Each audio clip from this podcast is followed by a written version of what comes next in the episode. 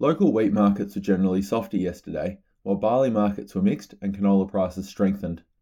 Looking at international markets, CBOT wheat futures softened due to the stronger US dollar and ample global supply. CBOT corn futures eased on the back of spillover weakness from wheat and soybeans. CBOT soybean futures decreased due to the stronger US dollar and positive weather news from Brazil. And ICE canola futures finished lower following increased farmer selling and spillover weakness from the Chicago soy complex.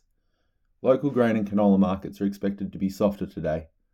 CBOT March 24 wheat was down 9 Australian dollars per tonne to $331 per tonne. ICE March 24 canola was down 20 Australian dollars per tonne to $661 per tonne, and Matif May 24 canola was down 4 Australian dollars per tonne to $702 per tonne.